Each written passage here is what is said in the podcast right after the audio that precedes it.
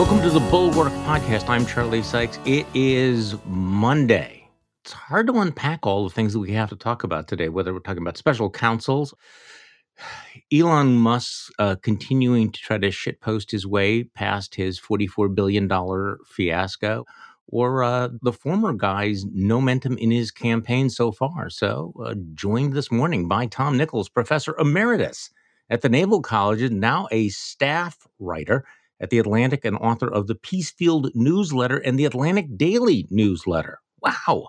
So, Professor, welcome back on. Hey, Charlie. Good to be back. Okay, so uh, most important question first: Are you staying on Twitter? Not creating other accounts or anything?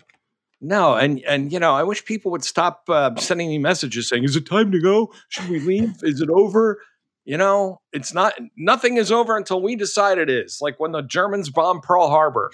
you know, I'm just too old and too cranky to go figure out how to use Mastodon or anything else. I have, uh, to be honest, you know, I was talking with our friend Molly Jong-Fast about this, and I said, you know, my DMs aren't open, and I don't get notifications from people who don't follow me. So my Twitter experience hasn't changed at all, as far as I can tell. Um, you know, the site still works, messages still get posted, people still talk to me. So, um, you know, the fact that it's owned by a, you know, 12 year old, yeah, there's some weird stuff that if you follow him and others, you're going to see. But I, I just, I think Twitter's going to be around no matter what, and whether Musk owns it or not. You know, it's kind of a reminder. You know, it's very fashionable to bitch about what a hellscape it is because it is. Um, on the other hand, it is marvelously useful as a news feed. Um, it's very easy to use, and I was struck by how easy it was to use. Only in retrospect, having like fuddled around with Mastodon for a few minutes. I, I, yeah. I do have a Mastodon account. I have no idea how to use it. I'm figuring that everybody will upgrade the capabilities over time. And will make it a little bit easier to do. So, somebody in Silicon Valley is going to say, either either we're going to have to make Twitter work, or we'll make something work that's just like Twitter. But the idea that Twitter is just going to like you know the lights will go out forever and they won't ever. I just I think people I, said the other day, this is like the um, this is the new moving to Canada argument. Well, if, you know, if Musk takes over, I'm I'm going yeah. like if Trump wins, I'm going to Canada. No, no, you're not going to move to Canada. You're going to stay. And, and I'll just add one other thing, Charlie. The same people who say I will stay and I will fight. I fight for democracy. I will fight Trump. I will fight the say, oh, I have to leave Twitter. Well, no. If you care that much, stick around, make your points, speak your mind and and don't be run off by the fact that you know again the new owner is you know this kind of prepubescent weirdo and I think you also made the point there's no rational basis for thinking that Elon Musk is just going to trash his $44 billion investment, as in completely shut it down, turn the lights right. off. Right. Even though it's very clear that he has no idea what he's doing, he's just throwing stuff up against the wall. He has no concept whatsoever. I mean, really, he does have the feeling of this the the accidental owner who uh, suddenly realizes that you know that dream you have where you show up for the last day of class and you realize you haven't been there all class, uh, you know, all, all all year long, and you didn't study, and you're not wearing the exam. pants. Yeah, and you're not wearing pants. That's Elon Musk. Elon Musk yep. like showing up and going, "Whoa, I was actually supposed to know what I was doing oh, here." No, I, I have to take a calculus exam in my underwear. What am I doing here? Okay, now you you may disagree with this this take that I have over the weekend. There was the big event for the uh, Republican Jewish Coalition out in Las Vegas, and it was uh, it was this parade of possible presidential wannabes. And okay, and I'm, I'm not trying to get ahead of myself, and I'm not engaging in irrational exuberance, so that's not where I'm going here. But I thought the most remarkable thing about it was that it was this parade of candidates, and that it really underlined the fact that less than a week after you know the former president of the United States formally announces his campaign for reelection, nobody got out of the way. He did not clear the field. They did not defer to him. There has not been a rush of endorsements. Now, I still think that he is the dominant, overwhelmingly dominant figure in the Republican Party, but I'm struck by the fact that something's happening this year that would have been absolutely unthinkable a couple of years ago. What do you think, Tom? Well, the field I, is not cleared. That's true, Charlie. But on the other hand, they still treat him like a a Balrog or a mythical demon that you know to, to that that they don't mm. want to invoke his name, leading um, you know Christie to say say his name, say his name, right? You know, if you're going to oppose this, say his name. And yet Christie doesn't say his name. Well, hold it. Wait, uh, wait, wait. Here's Chris Christie. Let's go to the tape. We keep losing and losing and losing. And the fact of the matter is, the reason we're losing is because Donald Trump yep. has put himself the name before everybody else. All right. Point taken. Let him riff. Let the man talk. And I understand and believe in so many of the policies that were able to be accomplished during those four years. I mourn what more could have been done. And let's remember this everything that has happened in the last two years is because we lost that election. All right. Well, my apologies to the governor. I had forgotten that he said uh, because Trump put himself first. But um, oh, and by the way, uh, the other person who really hasn't got out of the way, just so we can point out, is future vice presidential nominee Elise Stefanik. You know, who got? I heard that sigh all the way over here. Charlie. You know, made sure to get out in front of the endorsing Trump train for 24. But I think while this could be a healthy development in the Republican Party, I'm actually pretty, I'm still pretty pessimistic about it. For one thing, the first time Trump makes a good showing, if he does, now, you know, this is, I'm reliving 2016 in a way yeah. where everybody dismissed him and said the guy's a psycho and you get, you know, don't worry about him. And then he starts pulling in some numbers and everybody gets out of the way. I mean, you remember this is how the Never Trump folks, you know, people argued with us about being Never Trump. They're like, well, don't worry about it. You know, he's not going to get faces. more than, yeah Right. He's not going to get more than 10 points. Oh, he won't get more than 15. Well, he's got 30%, so we can't push him out of the way. Now, with all that said, I also think that a lot of people are tired of Donald Trump in the party and outside the party. I think that there are people in the party who are ambitious and are not going to take well to being told to sit down and wait their turn for another four years. But the people that keep getting left out of this, and this is where I think Christie and and Larry Hogan and others are wrong. They keep saying all of our problems are about Donald Trump. My answer is no. All of your problems are about a base that loves Donald Trump. Yeah. The voters are the problem here for the Republicans. Their base loves him. They would take him back in a minute. And, you know, Chris Christie thundering about how Trump is the source of all evil. If the primaries were all held tomorrow, Trump would win it by a landslide and Chris Christie would be in single digits. So let's not kid well, ourselves if all, about people, if all these people stay in, he can win with 35% of the vote as he did back in 2006. As he did the last time. Exactly. Well, here's part of the problem though, this critique which is very very widespread that Donald Trump is a loser and that we ought to turn the page because he is a loser. But you'll notice that people won't go beyond that. It is sort of a content free uh, content free right. critique. And of course, we saw this with my good friend Paul Ryan, who who came out this week and declared himself not a never Trumper, but a never again Trumper. So let's play the, the first soundbite where you know he talks about his relationship and he, he declares why he is a never again Trumper. I, I, was not an ever Trumper. Uh, you worked with a speaker. I mean, I, worked, yeah, yeah. I, I was. I, governed with them, and I'm very proud of those days. I'm proud of the accomplishments of the tax reform, the deregulation of criminal justice reform. I'm really excited about the judges we got on the bench, not just the Supreme Court, but throughout the judiciary. But I am a never again Trumper. Why? Because I want to win. And we lose with Trump. It was really clear to us in 18, in 20, and now in 2022.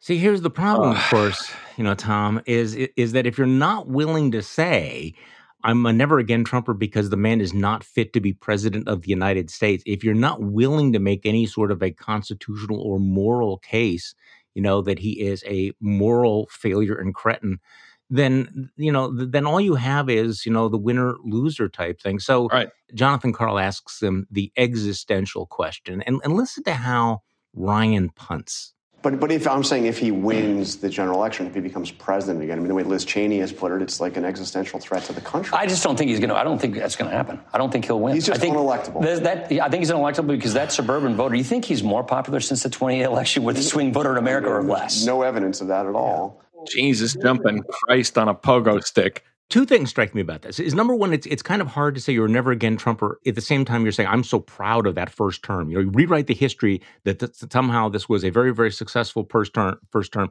and then you go into complete denial about the danger of the second term. And this does have that 2016 vibe of well, we don't need to worry about that. Just calm right. down, Charlie. Just calm down, Tom. It's just not going to happen. We don't actually need to do anything and you know it is kind of a PTSD from 2016. This really shows you the the utter moral cowardice of the anti anti Trumpers, the people who you know, as you say, said, "Calm down, Charlie." You know, this isn't going to happen. It's not a big deal, and you know, it's better than any Democrat, Charlie. It's better than Hillary Clinton or Joe Biden. And I'm not saying it's like the people who begin every sentence. Now, I'm not in favor of Trump, but you know, Joe Biden's a socialist or Hillary Clinton's a crook. And so, therefore, and they won't take that next step. You and I have both had these arguments with our anti anti Trump friends or hmm. former friends yeah. where we've said, and therefore, what? You are willing to put the nuclear codes, the national security of the United States in the hands of a deranged sociopath yeah. who is vastly more dangerous than any mainstream Democratic candidate who could possibly win that office. Well, you know, so the same people who say Trump could never win, let's not think about it, um, make that argument by saying, but you know, if you don't do it, you're going to get President uh, Ocasio Cortez, because that could happen. That's likely. You know, they t- on the Republican side, they dismiss the likely thing and they say because the least likely thing in the Democratic Party could happen. And it's especially galling when the Democrats nominated Joe Biden, who is as centrist, so centrist that his own left wing came after him. Um, the guy that in 2016, and no one will admit it now, Charlie, but you know that a lot of our former, you know, colleagues said, well, you know, if they would just run Joe Biden, I could vote for him over Trump, but they won't. And then when they did, they said, well, I still can't because I'm an opportunistic careerist, amoral, you know, uh, black hole when it comes to any kind of moral or political reasoning. And I want to say one other thing about why this is happening in the GOP and the never Trump position. I think that all of these calls to get Trump out of the way, and also with Chris Sununu uh, up in New Hampshire saying we have to stop nominating crazy people. Yeah.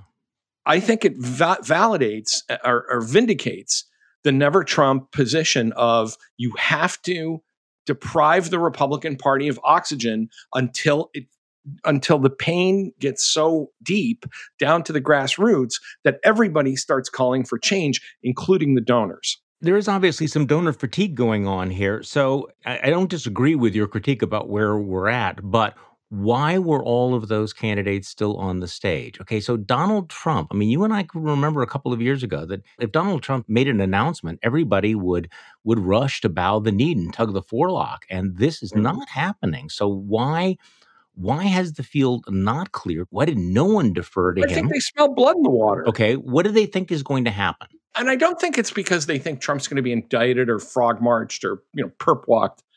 I, I think they smell blood in the water. They, they that, think something's um, going to happen. Trump's, well, but also that Trump's out of tricks. You know, and and but and I think that there is an opportunity there. Um, I also think that some of them are counting on the Iran Iraq war of Trump versus DeSantis. And if DeSantis knocks out Trump, great. But I don't think DeSantis solves the problem that the Republican Party is a Trumpified no, violent movement. So they may be sitting back the way a lot of Republicans sat back in 2016, waiting for the fratricidal warfare to subside. Well, they're wait they're waiting for something. They're they're waiting for what a health event, a, legal event, uh, just just something. I mean. Or, or that first outing where Trump just flames out. It'll be really crucial. They're waiting for some early electoral event or straw poll or primary or caucus or something that says where you know Trump places fourth, and then the jackal pack can yes, pounce. My right. my concern is that he's going to place first, and everybody's going to say, "All right, well, I got to get out of the way again." Well, you're right because once he places first, then that whole "well, he's a loser" thing just goes away, and you have no, you have nothing behind it. So, what about that announcement speech last week, one week ago? You you wrote about it. I mean, this was a. I know it's now tedious to say that it was low energy, but I mean, it was appallingly bad. How bad was it? Fox News cut away from it. what did you think of that? You're a former speechwriter. I wrote speeches um, for a senator at the state level for my state house guy back in the day. First of all, let's get that out of the way about speechwriting. If this was Miller, it sounded like Miller. Stephen Miller. Yeah, it sounded like Stephen Miller, but who knows? Trump speechwriters are always writing for themselves. They're trying to show their erudition and their high flying. They all want to have their Ted Sorensen moment. And they don't realize Trump doesn't speak that way. He's not capable of it. And so you get that weird thing where Trump reads the teleprompter because he never reads ahead of time because mm-hmm. his, his reading skills are pretty limited. And so he reads it and you can see him getting bored with it while he's looking at it. And then he stops and he he goes away from the teleprompter and he starts to riff and the accordion hands start to go and the little finger, you know, starts popping in the air. You know, it was just a bad speech in its content. And then when he starts to riff, that's where the I think you started to see the real exhaustion. It almost was like he, he just didn't have the energy to keep, you know, oh, and and I won the election and the Russia hoax and the I mean, I think everybody's bored with it. And and I think this, but I still think the speech itself is going to be less important than the first time he heads out into some he he needs a foil to play off of. He wants to get into some group uh, of Republicans where you know he can call Chris Christie fat or Ron DeSantis stupid or you know wh- whoever he's going to go after here. So I, I I'm not writing him off because of that speech. Yeah, but if it turns out that he's shooting blanks, that people go, yeah, you know, making fun of uh, Ron DeSantis, we kind of like Ron DeSantis. You know, we don't think it's funny. Uh, the whole Youngkin thing fell kind of flat if, so if he strange. Starts, yeah. if he starts to realize that his shtick isn't working anymore. Now, you made an interesting point. You wrote that we actually should welcome Trump's candidacy, even if he wins again and brings dangerous people with him. So what? Yeah, I mean, I think we need. You know, one of my favorite movies is L.A. Confidential, and there's a great line where um, the corrupt captain says to the corrupt officer, we must have a clarification session one of these days. and I and I think, you know, this is going to be the clarification. How, you know, oh, Trump's not really that popular anymore and the base will abandon him and you know, there are better candidates. Really? Well, let's find out. Because otherwise, Trump and by the way, the other thing that that speech proved once again or showed us once again is he's such a weird guy. I mean, he's just such a weirdo. And so you know, this is really the acid test now to say, is he really no longer popular? Are other Republican candidates willing to call him out and start healing the damage in the Republican Party by saying, no, we are not the party of election denial. We are not the party of militia kooks. We are not the party of whacked out conspiracy theorists. We're not the party of, are. you know, uh, but and the problem is they are. they are right. That's the problem, Charlie. And so the, I'm, I'm waiting to see what happens the first time somebody takes on Trump and says you need to leave this party, and the people who are supporting you because of all this craziness need to kind of get right with God here and sort of come back to reality. I don't think that's I, I'm not convinced that's I hope it happens. Yeah. I really hope it happens. But I think Trump's candidacy is going to have a forcing function to make Republicans decide who they are. And I think it's going to force the rest of us to decide who we are. You wrote, We discovered or rediscovered in our elections last week that American democracy has great regenerative power, but the elections of 2022 only suppressed a fever. The people of the United States until now have been reluctant to lance the boil, cleanse the wound, and just get it over with. And you point out that if he just slunk off into the night, his supporters would never have to come to grips with what they and he have done to this country. Um, and if he stays in exile in Florida, the Trumpists would cultivate a modern stab in the back theory, which I think they will, no matter what actually happens. Yes, you know, that's already underway. And then, of course, Republican enablers would try to pretend they never liked him. You know, you won't believe how fast that never happened, sort of thing. Yep. And I agree with you also that you know to think that he's irrelevant. You know, the people who who complain like, "Why are you even writing about him? We should not give him oxygen." Now, yeah, ignoring him worked so well back in 2016. So, oh the, my God. Can I just say yeah, that, that please, yeah. I, I, have blocked people on Twitter literally who say, Why are you giving him oxygen? Why are you amplifying him? Why are you covering these press conferences? And I've I wrote about it. I wrote about it in USA Today back when I was a columnist there, and I've written about it since, where I've said, you do this partly because there needs to be a record, and partly to just keep putting it out there and hanging it around the necks of Republicans who keep saying, "Well, I, I didn't hear that," or I, "I don't, I don't follow the tweets," or "I didn't see that press conference."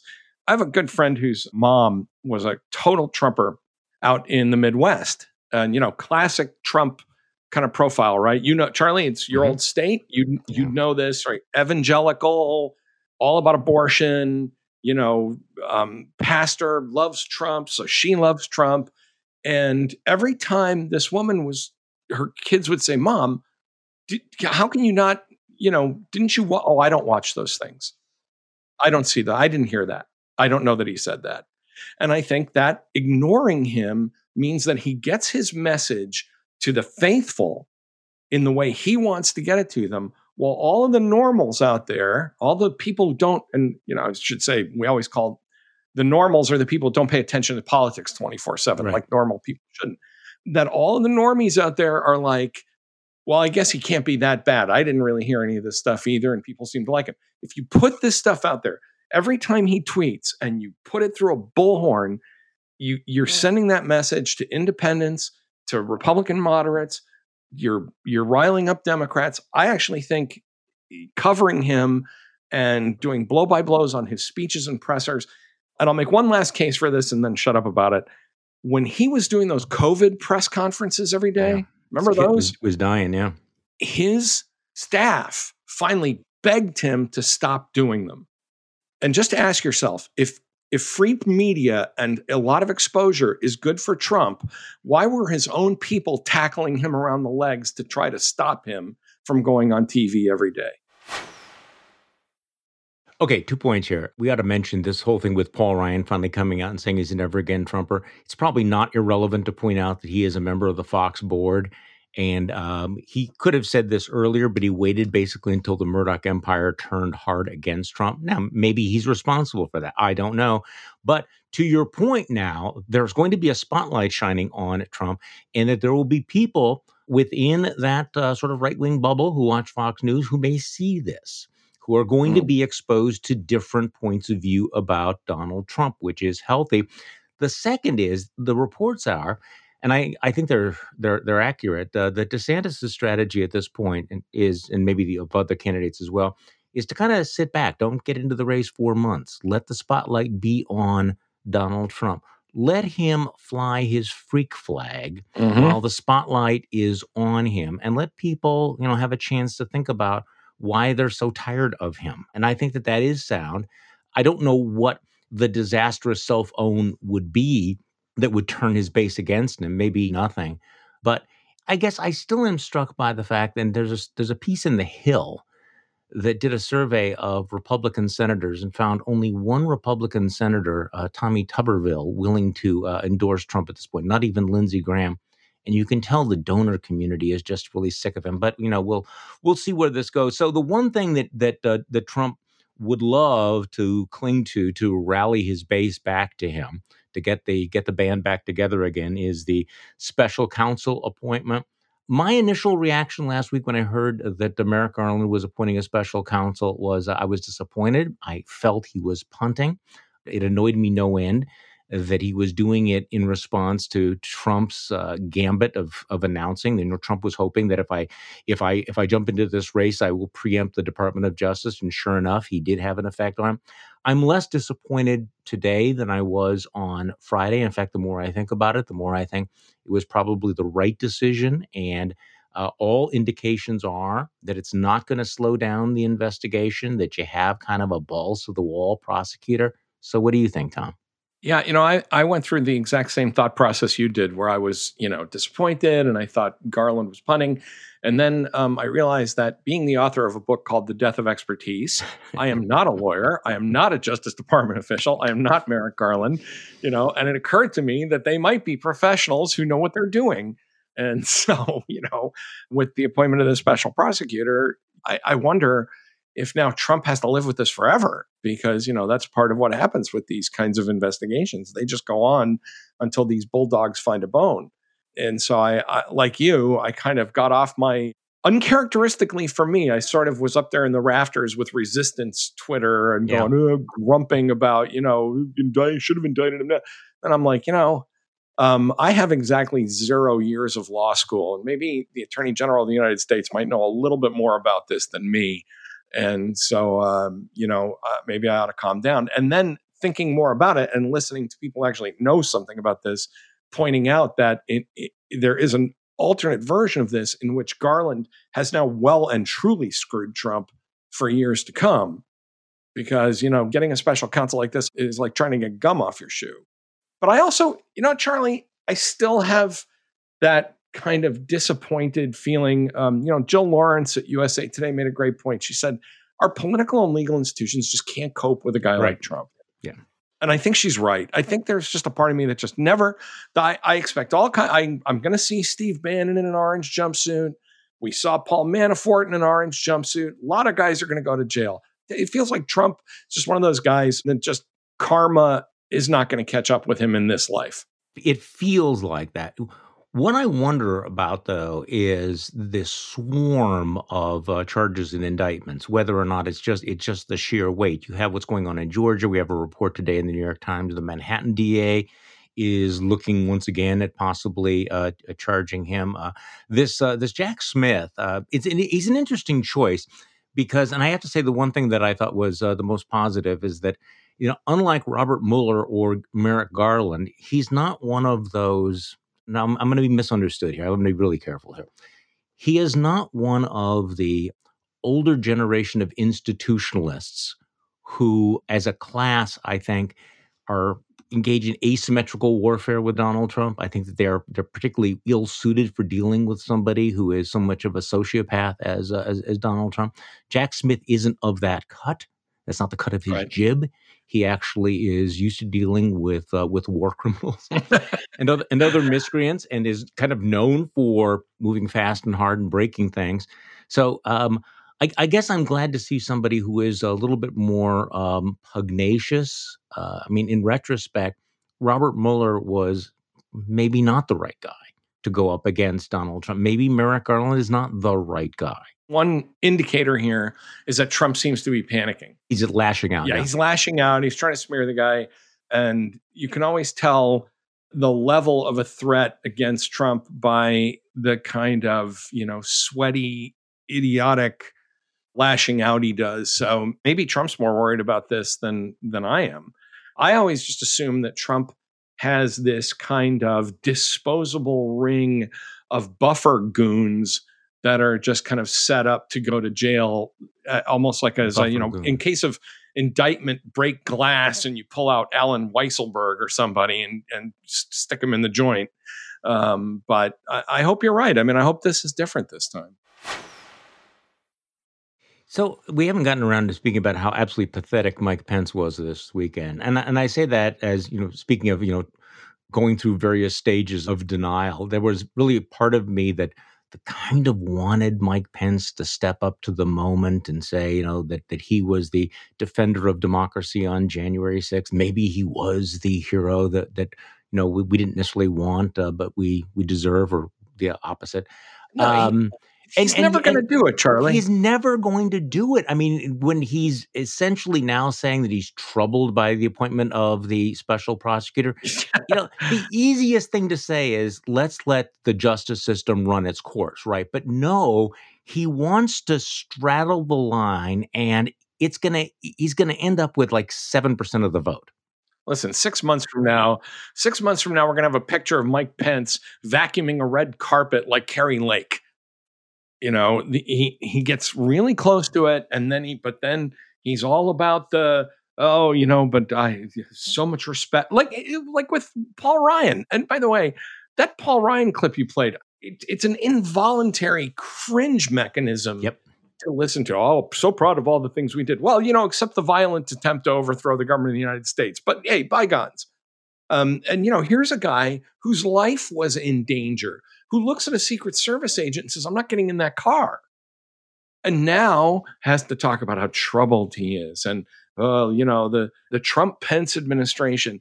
You're right. It would be what what a great moment. And also, I think what a um, moment where Mike Pence could live according to his, uh, I believe, sincere Christian principles to stand up and say, this man is a violent menace to our society and to our way of life and to the Constitution of the United States.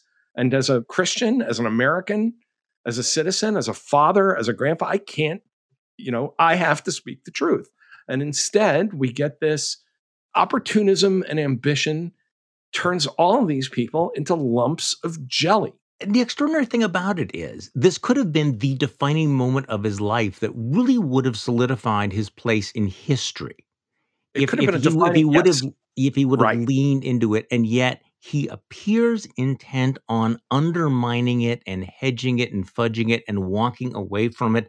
And of course, the people who you know, you know Trump supporters are never going to forgive him for it, and the people who you know perhaps admired his uh, his willingness to His stand up one to Donald moment. Trump or his one moment are going to remember. Well, he had one moment. Right. He's not Margaret Chase Smith. He's not going to, you know, be this giant of the Senate of the of the vice presidency. No, he's going to uh, put it aside. You nailed it, Charlie, when you said it could have been the most important moment of his career, but more importantly, it could have been a defining moment in American history. It Yeah. would have been one of the most important things since the founding of this country if the vice president of the United States stepped forward and said, My conscience compels me to tell you that the president of the United States betrayed his oath, he betrayed the Constitution, he betrayed you, he betrayed me, and he put all of us in mortal peril. And he didn't do it. There could have been a movie about it, Oh, they'd have been making and- Mike and- Pence. and, uh, you and know, people would have people would have had goosebumps when who would who would who would play him. yeah. Well, that's not that's not going to happen. And now, no, it's not going to um, happen now. Now, now his when he his IMDb, um, you know, when they do make the movie about this, will be ineffectual vice president with white hair, you know, played by stunt guy number four, um, right. because he has relegated himself to being a footnote because of this. And it was sad. Absolutely right. I genuinely felt bad for him for a moment watching him do that. I thought you had a chance to recover everything you ever believed in, along with your manhood and your pride here, and and you and you blew it. You threw it away. So, what do you make of uh, Kevin McCarthy's first week as Speaker designee? It's interesting how he's he's really leaned in. That we are going to be the Vengeance Caucus. We're going to uh, strip committees from Adam Schiff, Ilhan Omar, Eric Swalwell, and then of course you have Jim Jordan coming forward with the uh, twenty four seven Hunter Biden investigation. So, how is it? How do you think it's going to play out for Kevin McCarthy? Because I I have to admit, there's part of me that is kind of relishing watching him flail around with that razor thin majority. I mean, look, uh, Nancy Pelosi also had a very, very small majority, but you know what? Kevin McCarthy is no Nancy Pelosi, and we're about to find that No, out. Nancy Pelosi, exactly.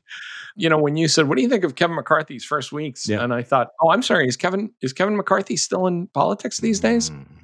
Because all I see is Jim Jordan and Marjorie Taylor Greene and Lauren Boebert and you know the usual kook caucus out there. And This is going to be the Marjorie Taylor Greene caucus, whether whether McCarthy wants Oh, it yeah. or not. She is she is going to be the face of the Republican majority in a way that AOC was not the face of the Democratic majority. and just think of how amazing it is of how weak the institutions of the Republican Party have become. Because this goes back to what we were talking about earlier, Charlie, about, well, let's say Trump's defeated and DeSantis takes over. That doesn't fix anything.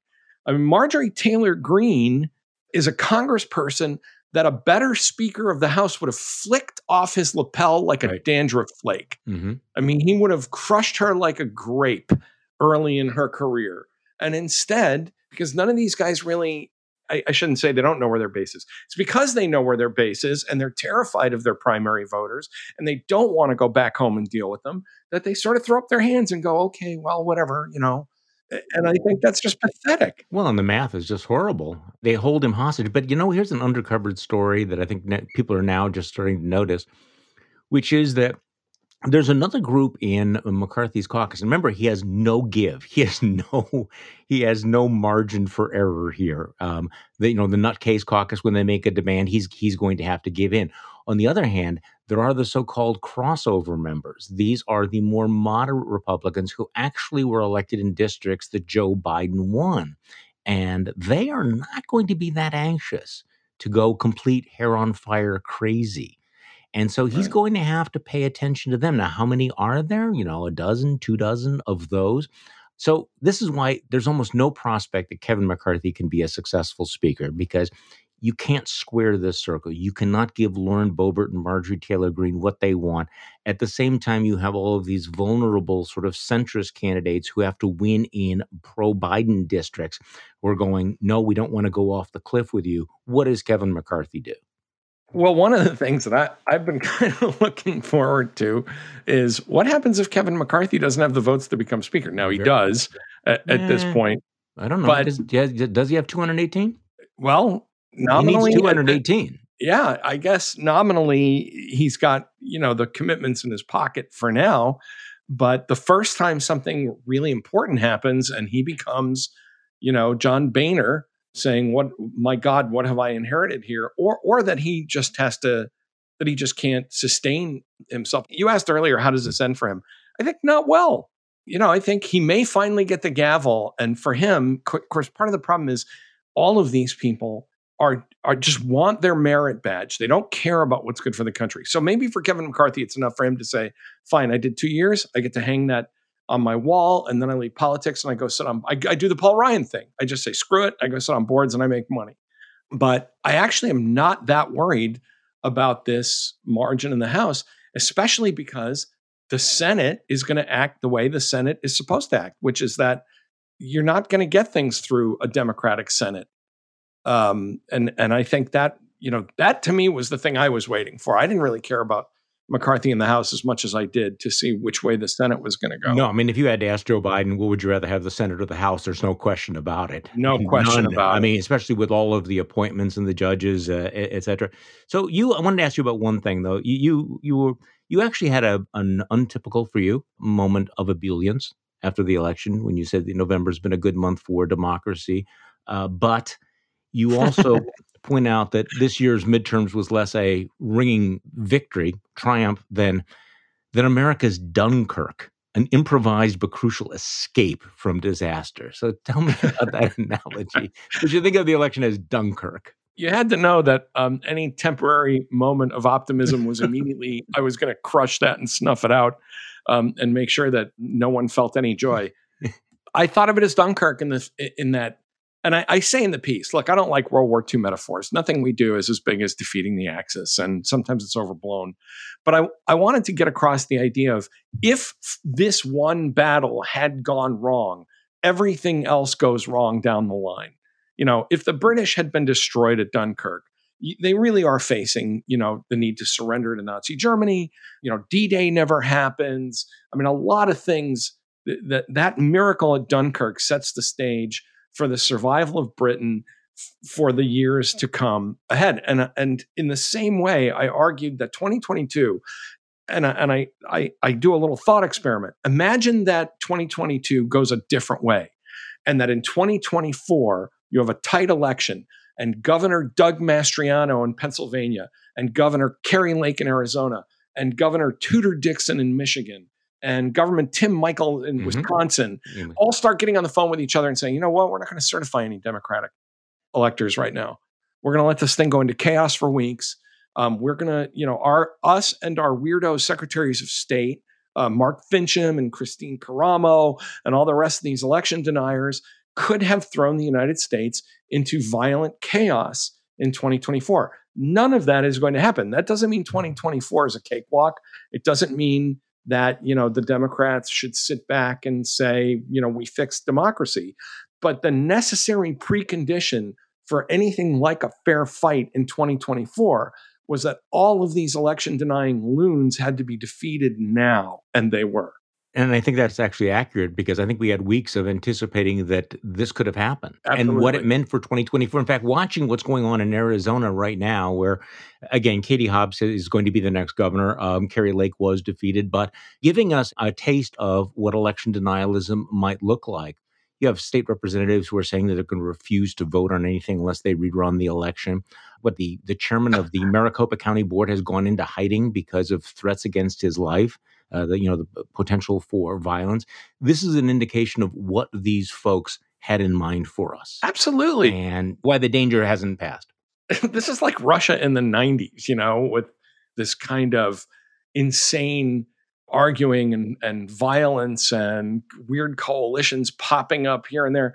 Um, but but as you say, Charlie, this was the plan for 2024. It's it, it's this on a much grander scale, and we and we escaped that with a, a really by the skin of our teeth because turnout wasn't yep. great.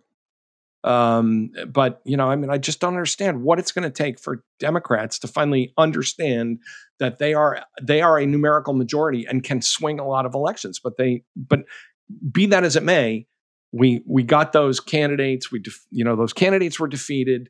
You know the voters got together and got the good candidates off the beach, and so we live to to fight another day at the ballot box. Tom Nichols, thank you so much for coming back on the podcast. It's always fun. Thanks for having me, Charlie.